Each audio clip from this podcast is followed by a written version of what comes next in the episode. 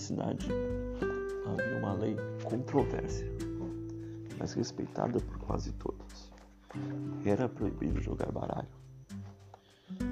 A pena consistia em prisão ou multa de 500 libras, dinheiro muito elevado a um salário mínimo na ocasião.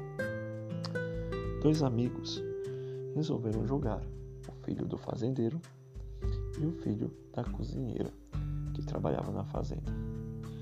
Após jogarem algumas partidas, foram pegos pelo inspetor da cidade e levados à cadeia.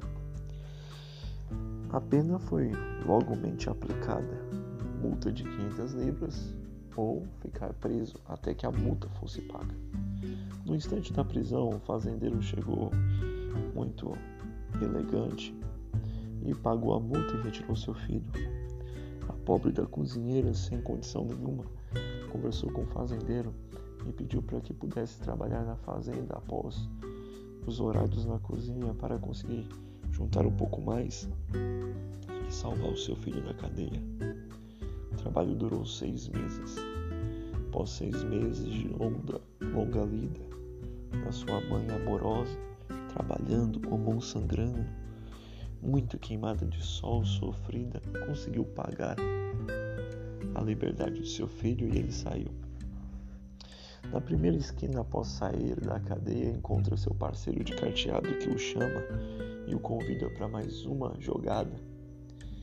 Ele olha e responde: Não posso jogar. O amigo responde: Por que você está livre?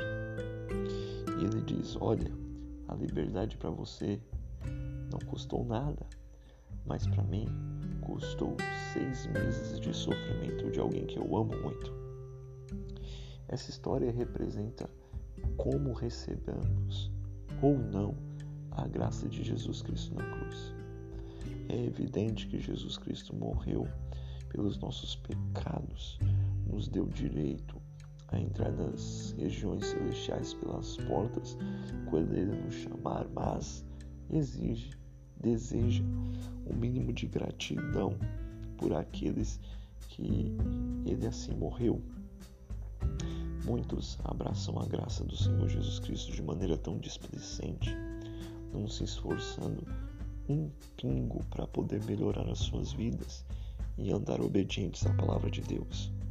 Outros, pelo contrário, conseguem olhar para esse ato de amor, conseguem olhar para essa grande dádiva consegue olhar para o tão grande sofrimento que Cristo sofreu na cruz e mudam de vida, agraciados pelo Espírito Santo.